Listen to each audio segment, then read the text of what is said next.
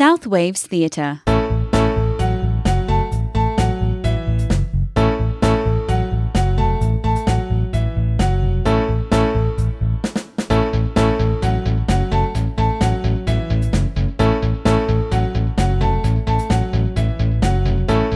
My guest on this edition of South Waves Theatre is a performer who was thrust into the spotlight in 2007 after winning a TV talent show to play the iconic role of Joseph in the West End and has appeared in many classic musicals such as Wicked, Legally Blonde, Chitty Chitty Bang Bang, just to name a few, as well as roles in Casualty and Holby City on the TV.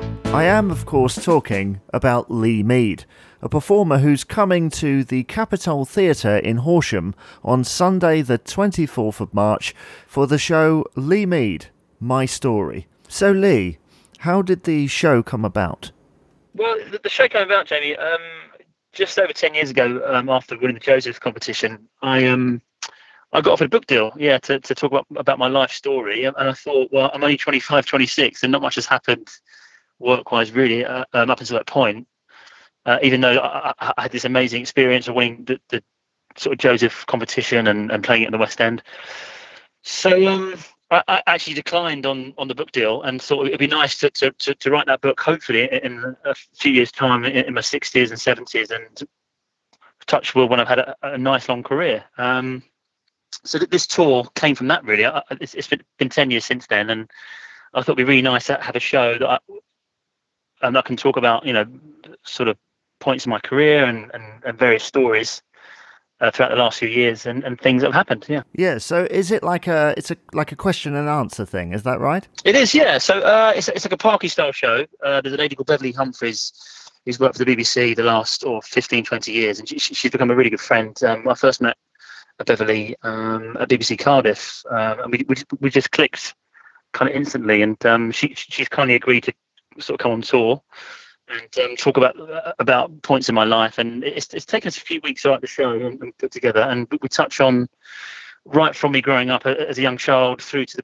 sort of present day, really. And and uh, and it's, it's it's it's a real insight into my life and. Um, very different to any show I've done before, in, in the sense of uh, I think people are going to have a real in, kind of insight into who I am more than they were done before because it's quite quite an honest show, and I touch on the low points as well as the the, the big the sort of big moments. And um, there's a big screen on stage, so there'll be some clips and sort of VTs from from, from people throughout my career, uh, directors and producers and things. And uh, and we've got a grand piano as well, so I'm going to sing a few songs and. Um, tell a few stories. Yeah. Well, I know, judging from the um, the uh, marketing that I've seen, it does seem like uh, you're going for that personal angle. Was was that difficult to kind of um, to think about? Because a lot of performers would just stick to kind of the professional side. How personal are you willing to go in the show? Yeah, I, I think it's more personal in the sense of uh, how I got to where I got to and, and the struggles prior to that. I mean, I, I wasn't lucky enough to go to RADA or, or a big school in London.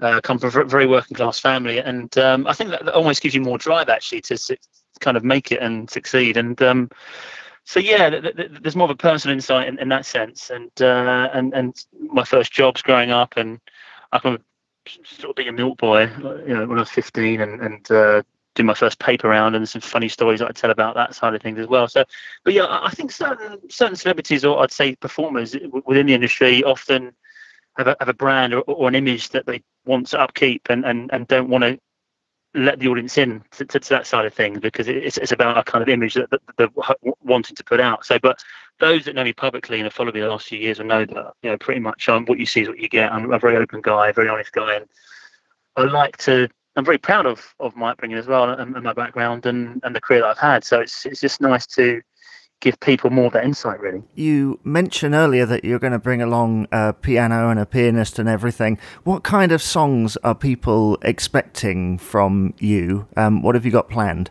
Well, song-wise, uh, I do um, "Hushabye Mountain" from um, Chitty Chitty Bang Bang, which was I was fortunate enough to, to do a five-month tour of, of, of that show and uh, got to play Dick Van Dyke and fly Chitty um, across the UK for five months, which was incredible. Um, so, and, and that song's a beautiful song actually. It's it's a really simple melody and simple vocal, but it's it's one of my favourite songs. And um, I've actually sung that to my daughter. I've got a, daughter Betsy who's now going to be nine this year. Um, I don't know where the time's gone, it flies by, but she's. Um, I can remember sort of singing that song to her about three, three you know, three, three or, or so years ago um, when I first started to learn the song, and um, so it's got a real personal connection to me that song. And um, there's a mini Joseph medley, and I think quite a few people didn't realise that I, I, was one of the youngest guys to play the Pharaoh in, in Joseph, and I was when I was 19, 20, I was cast in the touring production of Joseph um, in the chorus, but I got to play the Pharaoh.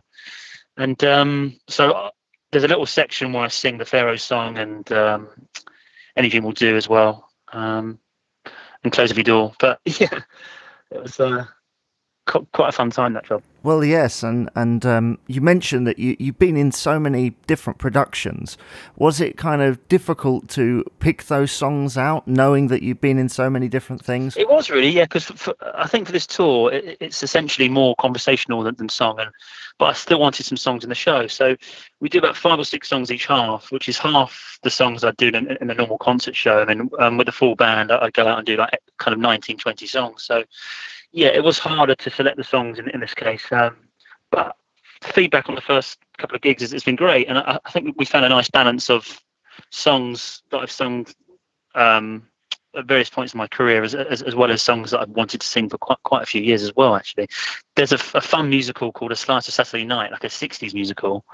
That was my that was my first kind of kind of amateur um, show, really, I, I guess, and I, I was 16 at the time and I played this character called Rick, and uh, the song was called Seventeen and Never Done It, and it's about about this young lad. The whole show essentially about these young kids finding their way in the world and, and sort of wanting to lose their virginity as well. and the song the, the song Seventeen is, is, it's a really funny song, very very witty, and and uh, it's um, quite tongue in cheek, but it's, it's about that really. And and uh, the first two gigs of the tour, people were just really laughing, you know, and, and sort of and having fun, quite a lot of fun with that song. So. Um, I sing that number as well, and uh, Pure Imagination from um, Charlie and the Chocolate Factory, which, which is a we do a sort of jazz version of that, and um, again that song very much we link it in the show by, by saying that being a young lad myself, growing up and, and having these images of and dreams of, of doing different things and, and using imagination to, to invent these characters um, as a young boy, that really links into the show quite well. So. In terms of um, the interview side of this, are you going to be sticking particularly to your musical theatre roots, or will you also, because some fans will know you from your work on Holby City and, and things like that, will you also be venturing into that area, or is it literally just um, musical theatre? Uh, we do, yeah. We, we, we, cover the whole lot, really. So um, it's funny that the first night in Halifax of the tour, the show was three hours and 10 minutes, which was way too long. So unfortunately, um, nobody left. But uh, the night after in Blackburn, we cut the show down to two hours 20, um, about two and a half hours. So it's always good to have too much than uh, uh, than not enough. So, but yeah, I, I do touch on how I got cast in that role for the first time.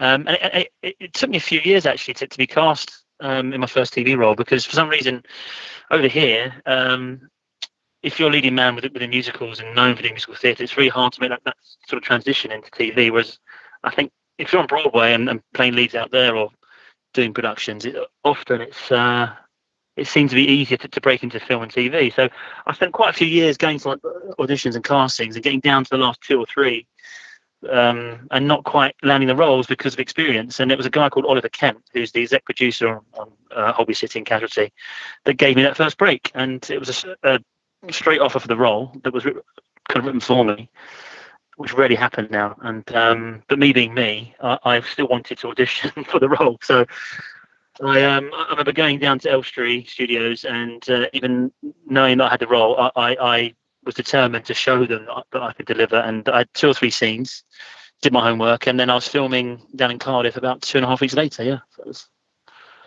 all quite quick. So it was something of a departure for you, really. I mean, is there?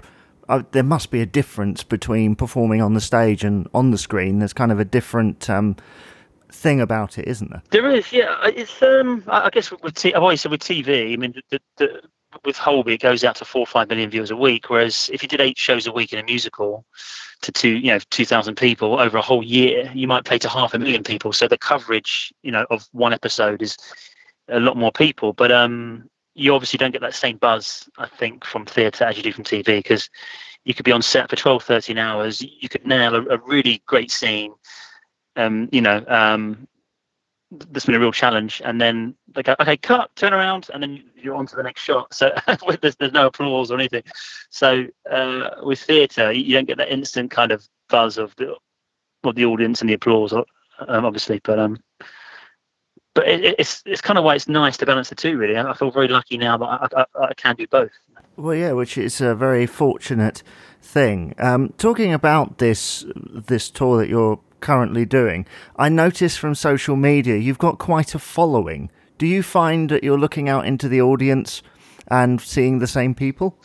Often, yes, I, I do. do there, there's a group group called, called the Loppies, um, which I'm, I'm, quite embarrassed to say, called the uh, Lee Obsessed People, which it stands for, which is quite funny. Um, but they've been following me the last 10 years, and I'd say there's a good two or three hundred of them, and um, most of them are there every gig, and and and they, they really support me and have been amazing the last few years. And uh, like any artist, it, yeah, it's great to have that hardcore fan base that support you throughout your gigs and shows and and, and the things that you do. So, uh, but in terms of social media, yeah, I, am on Twitter, but I, to be honest, um, Jamie, it's it's it's something that I've been adapting to myself really because we live in a very social media kind of time now with Instagram and Facebook and and on, on, a personal note with me, I, am always told by my PR people, you, should be on Instagram and doing this more and that more, but you, would spend all day just just on, on, on social social media. So I do do Twitter, which which is great to let people know what's happening. I'm on Facebook as well, but generally, uh, you know, I'm I'm not one for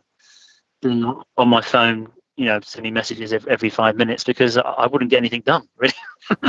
well, no, but the only thing I can say really is that it, it obviously works because you've got, as you say, you've got a big fan contingent out there. Is there anything that you'd like to do in the future that you've not yet done? Have you got any other ambitions? Because you've done so many different things, ticked so many different boxes. Is there anything that uh, you'd like to do? Oh, there's so many things. Yeah, I, I think I, am always uh, my, my, brain is always thinking ahead and, and, planning and thinking of new things to do, new challenges. And um, I'm really happy playing Lofty at the moment. I think it's a great role. It's very rare that you, as an actor you have a chance to have your own um, character in, in, a primetime show, and um, really happy there. Um, but going in the future, it would be nice one day to, to do a TV drama, like a four or five part drama or something, and play a different character. Um, I've just got I'm, I'm I'm sort of producing my own tours now, so I'd love to produce some plays going forward. Um, there's a theatre in, in Essex called the, called the, the um, Civic Theatre, Chelmsford, and uh, I've just been offered a kind of artistic director position there as, as such, and um, we're hoping to start very small and build up plays and kind of in-house productions that we can take out on tour. So uh, the, the sort of producing side of it, after almost 20 years experience, it would be nice to sort of bring that to the theatre and, and um, I guess explore that that side of things really as well. So uh, fingers crossed. Yeah. Yes. Um, right. So wrapping up, what I normally ask as well, just before um, we finish the interview, if somebody was thinking about coming to to this tour um, at any of the dates across the country. Um, what would you say to them if they were a little bit unsure? Well, it's just a lovely evening, really. It's it's a nice evening, uh, um, sort of evening of song and and as I said at the start of the interview, more than anything, it's, it's a different to any tour I've done before, and it gives people more of an insight into who I am and, and, and my life and, and career from being a young boy right up until now, um, at the age of 37, and a lot's happened on the way. And uh, yeah, you're in for a great evening.